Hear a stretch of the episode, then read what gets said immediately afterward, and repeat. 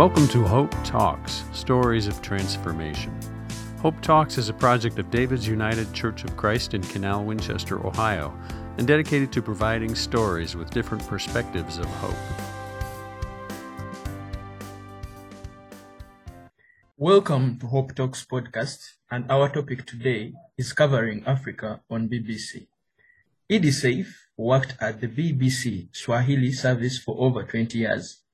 His target audience was the Swahili speaking region of Eastern and Southern Africa. We are hosting Mr. Idi Saif to give us an insight into the world of BBC broadcasting. Welcome, Karibu, Mr. Idi Saif. Thank you very much na we karibu. Nashukuru. Should I should I call you Id or Mr. Saif? Eid. Eid is fine. Okay. And I am Kefa Sinoga, Yeah. your host. Call me Kefa. Kefa, you're welcome. Thank you. I, I hear elders or distinguished people like you are greeted by the Swahili word shikamo. Is that right? That's right, Mara. Shikamo, um, originally it came from the coastal uh, cultures, say from Lamu all the way along the coastal line. Okay. Um, uh, that was uh, originally it was a master against uh, slave or what. They would wash their feet. That's the way of greeting them. Okay. They would say shikamo, Mm, marahaba. okay. Shikamo Idi. Marahaba mwanangu Kefa. T- tell us about yourself. Mm, who are you as a person? Um, my name is Eid Saif Luvega. I was born in Mbarara 67 years ago, and I grew up here. I went to school in Mbarara, and then later on, I went to, I did my first courses at Radio Uganda, and then another course was in the USSR then, that is Russia. Then I came back to radio. From radio, I joined uh, Uganda Television uh, for several years up to 1982. During that time, there were skirmishes here and there. That is war, the overthrow of Idi Amin. After the overthrow of Idi Amin, it was chaos up to 1986, I think, when the NRM came in with Museveni. Yeah, but back to the BBC experience. Um, working for the BBC is a very coveted aspiration for every journalist in the world. How how did you enter the BBC Yeah. service? Say, I was, um, I would call it luck because um, in 1981 I had applied for um, a job at the Voice of America. I did my interviews, which were um, done at the Kyambogo Technical Institute. I passed flying colors.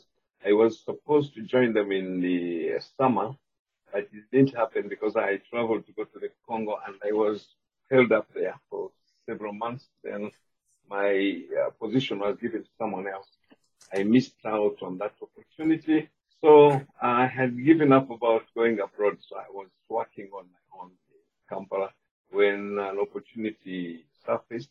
They came in with an FM pro, uh, project in Kampala. That is, they came looking for me.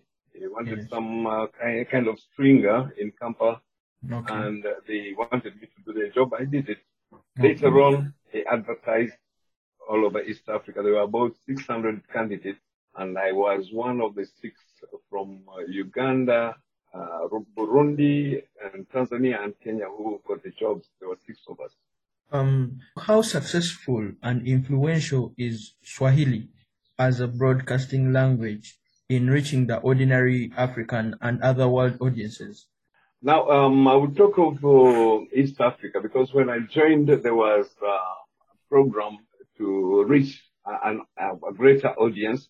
That's when FM was coming in, and uh, my boss then, Carrie Blackman, was um, really working hard to make sure that uh, the FM stations are put in place all over. Say in Uganda, we have one in Mbarara, we have Kampala, we have Lira, and Bali, and so on.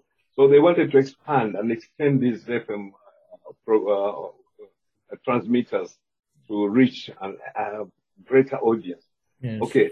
Then um, that was one strategy, and it was overtaken by events. The internet comes in, and the BBC thought and felt that possibly the internet is going to override and overtake radio.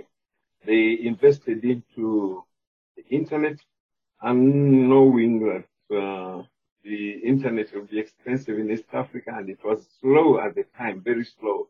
But then they thought, well, there would be improvements and cut off the shortwave, which was giving us a greater audience from, uh, say, the Congo, Zimbabwe, Zambia, and as far south as South Africa, because we had audiences from all over the continent, and uh, we lost of course was this uh, getting rid of uh, the shortwave. Um, you you've talked about having audiences all over the continent. In some circles, BBC is seen to push the UK and the West's imperial agenda. Former president of, of Zimbabwe, Robert Mugabe, and former president of Uganda, General Idi Amin, and many other African leaders once proclaimed this. Did you ever consider yourself as an unsuspecting agent of their agenda? Sometimes it comes to mind, but then when you live in the UK, if you're living in the UK, and uh, you see the nature of it gets used to good roads. I know every four weeks uh, my GP or the doctor they want me to go to the clinic to check up my health, which I don't have in Uganda. And I'm assured of my transport. I'm assured of my daily uh, feeding. I can feed my, I can take care of my family. Then the words from uh, these um, African presidents, or if you call them, they will tell you these are dictators. Yeah, not looking at the real, the, the points that uh, should make their countries survive. You feel not as an agent, but you should be pushing that agenda to come and change things. Um, you should be maybe are thinking of change, but then the, at the same time you're pushing the agenda of the the colonial agenda that uh, is working to leave the African downtrodden. Interesting. Can, can you cite particular programs that you did that were significantly important to Africa's social, economic, and political development? On the political side, I'll say an agenda that I pushed was uh, to do with education system. I thought, and I still believe, the curriculum uh, curriculum for our schools is not the right one we are pushing our children to learn so much. Spend seven years learning only language, um, learning geography, history that does not really concern us and of no use whatsoever when you graduate if you go through university. All those years are wasted learning a language. Um, I will give an instance of uh, the Far East, Singapore, Korea, China. They speak, they are, they learn in their own languages and they are yes. doing very well. They are far away. Today, when you come to the African graduate, you need mm. about three degrees and get a master's, and they still they are only prestigious uh, documents that you're holding. Yes. They have not changed anything in Africa. They are only there for a white collar job. Right now, there's so many universities that we have all over Uganda, and uh, none of the graduates will fit in to say they are going to manufacture this because much of what has been manufactured is in uh, place. But how innovative can we uh, be to our graduates or for the continent to benefit from our education? Yeah. That is one agenda I pushed at the BBC. Mm. Second, I worked as a sports producer and I improved the sports agenda. I added uh, sports on the BBC Swahili service daily program because we didn't have a sports pro, sport when I joined. I uh, pushed and we got one. Then I pushed and we had uh, weekend. Every weekend we had uh, we covered the Premier League from London. And at the same time that my department covered all the Africa Cup of Nations. I went to Ghana in 2000. I covered the AFCON from yes. uh, started in Ghana and uh, we that was held by Ghana and Nigeria. Okay. I ended up at the finals in uh, Nigeria, where I think Nigeria won. Okay. Um, uh, it was Cameroon, Nigeria with uh, Sport Kids. Cameroon won in 2000. Since then, the BBC has been covering all those AFCON. The BBC Swahili has been included in the agenda of the uh, BBC World Service uh, Sports. I'm interested in knowing which team you are supporting as a journalist who covered sports. My team was Arsenal. Not leaving Arsenal anyway. What would you say are Africa's major afflictions that are common to BBC's coverage? I would say poverty, war, conflict, disease, and seemingly lack of uh, a sense of direction. For instance, uh, if you go to the rural areas, you are attracted by lack of services like uh, water. Um, where I am, where I have a farm, very deep in Kamwenge, the getting water is not easy. The water pond that is close to me has very, very dirty water that is undrinkable. But then that's what the people around me or the, well, the herdsmen, the farmers have. That is the nearest. So these are things that attract the BBC to come in and try to question why in 2000, 60 years after independence, we're still lagging. We cannot even lay pipes to pump water to our communities. So they are going to pay. Um, in the urban centers, the water standards are very low. It's undrinkable. Whereas I would drink water from a tap in London, I think Uganda, Kampala, Mbarara, I can. Why is that? These are things that really attract us to come and cover Mm. and ask ourselves why.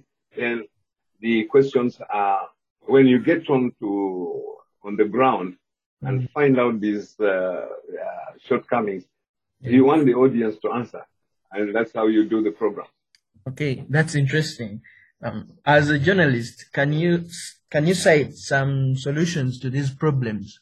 I would say um, my solutions as a journalist, yeah, that's what we've been working on as journalists. So you put it on air so that the leaders and the wananchi can get to grips with what you're talking about because you're, you've been on the ground and covered, you talk to the people, what they think about their lack of uh, water.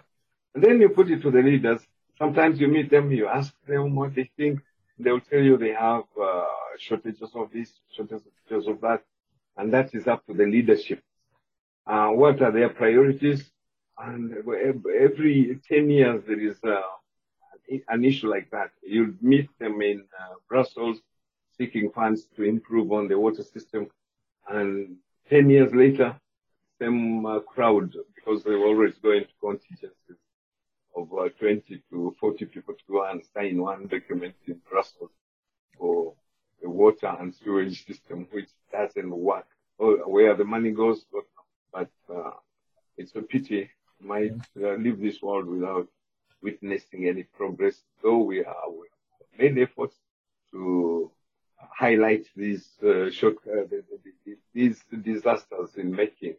Lack of water to me is a disaster. So it's unfortunate that even journalism has not been able to pursue the agenda of solving that issue. Water shortages, diseases. You look at the hospitals um, 60 years after independence and wonder why we are still having those colonial, uh, the, what the British left us. Uh, left the population then was about 4 million. Today we are 47 million and we are still uh, backing on those, these hospitals for 4 million people. We have not built any more and the funds have been there. The reasons we have had, but again, um, discomfort of war, conflict, tribalism Okay, has uh, rendered us very useless. that's very revealing. Um, journalism is a wonderful experience. Any funny, interesting moments you had while working at the BBC?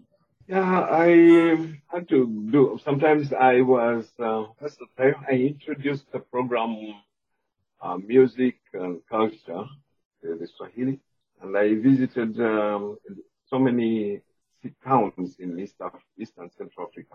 Uh, we're looking for cultural music, uh, uh, dramatists or call them comedians, And uh, that was fun, visiting towns that I've never been to, learning about the culture of uh, the people, say in Tanga or Malindi, areas that I visited, go to Zanzibar and see there are similarities in culture.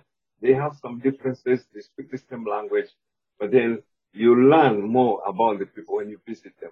That was Okay. fun to me. Then you go to places like uh, Australia and the Aborigines. You dig deeper into the Aborigines, and there is something similar to our cultures back home. Uh, they depend on herbs. They depend on this and that. That is related to our cultures and our people. That was really fun to me. Okay. There's a Zimbabwe singer who sang Hearing Only Bad News from Africa. Did you have sad moments? very many times, very many times. When the um, when the bombing of uh, the two cities, Nairobi and Dar es Salaam, happened, I was in London, and that really touched me. Seeing how people suffer, and then it wasn't their fault because somebody was attacking the Americans in East Africa. That was sad. Then the um, sad situation in Zimbabwe. Hearing bad news is not uh, the BBC is making. It's the sad news that is happening, and we have to cover it. The uh, devastation of the Mozambican uh, when they have this, uh, uh, the death of uh, Samora Machel, that, Yes. that was one. Mm. And then the floods in Mozambique, where no African country could come in to help. Uh, people hanging on the trees, others uh, drowning. That was sad.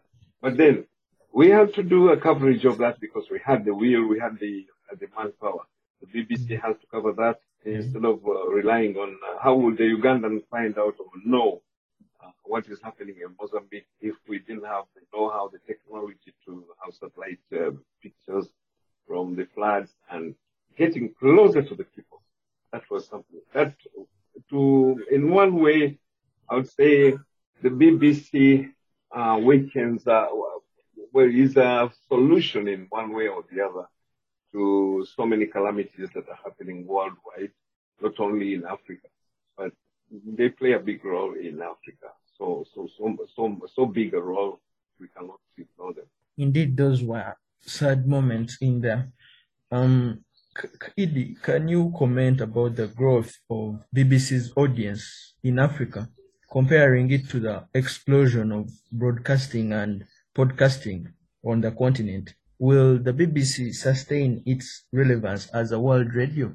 Yeah, well, there is um, this explosion, as you call it, of uh, broadcasting and podcasting. I've been in Uganda for quite a while now, and uh, the broadcasting culture has But um, I don't know whether it will give me gives me pleasure to listen to what your the TVs or radio are announcing because I hear a lot of noise on the radio. Um, there's a lot of uh, inexperience or lack of care at these radio stations. Everybody is a celebrity. There is um, lack of seriousness at what they are doing. Okay, they've uh, taken a big chunk of the BBC's audience. But again, when you fall back to, well, when you listen to all this uh, gibberish on the daily broadcast from uh, one radio station to another, there are over a hundred. You listen to TV. Um, why do they have uh, what I would call sitting heads audiences every night? They are discussing and discussing and discussing. I want a discussion that will give me a solution. But um, if we keep on discussing this issue and that issue, uh, what happened to the general who was uh, murdered, the the- the theft, it's political, more political. Yes. There are no solutions. Uh, why is that so? So, uh, to me, you would have to go back to uh, the international uh, broadcasters. The BBC is well established. It will keep on pushing, and because they have the resources to go on, and then you listen to all this, but again, you'll go to the BBC to get um, balanced diet of your uh, news intake. How about the invasion of social media on the professional broadcasting space? Does it spell doom or hope for the ordinary radio program listener? as well as the program producer? I think in the future it will be up to the listener because unfortunately the uh, the rates at which the internet can be acquired in Uganda, say if you buy MBs, one MB, to listen to or follow up on well, whatever the, the, the chat is about. Yes. If it's political, clear, these small clips that won't give you much, but then you'll have to go back to radio to get um, what the state says. Yeah, Sure. if it's an objection to a story that has been uh, broadcast on social media, you go back to the radio and listen to what the minister or the president is uh, reacting to such a story. So radio will have its importance. It will continue to have its importance Mm. until there comes uh, serious debate and sit and uh, maybe regulate these uh, the social media because I don't think it has a future if it's uh, not regulated. It will be a disaster to let it continue the way it is unabated.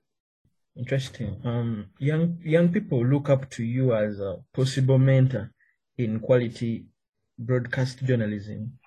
Would you suggest a BBC model or the ad lib, unscripted and comedic, and DJ entertaining mode of passing on information common to FM radio in Africa today?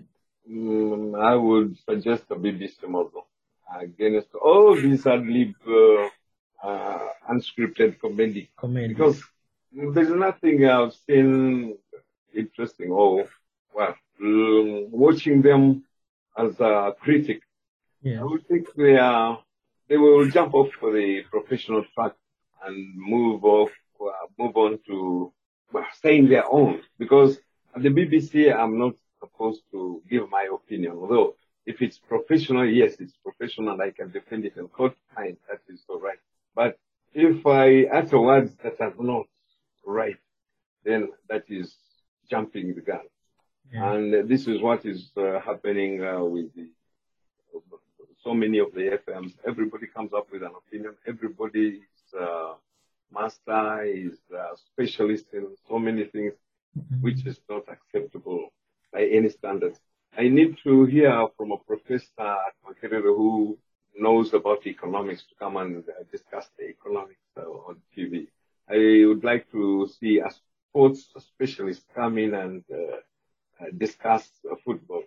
But everybody, anybody from left to right cannot satisfy me that they have uh, the knowledge, the know-how, the expertise to discuss an issue and conclude and satisfy me who is their client. What final word of hope do you give to the journalist trainer and learner on the African continent? There's a lot of hope. I would Yes. if I was, uh, if I was a trainer today, like um, people in your, at your school, I would look to the future with a lot of hope because during my time we had uh, Radio Uganda, Uganda Television, there was um, competition, and if you were lucky to get there, then salary was low.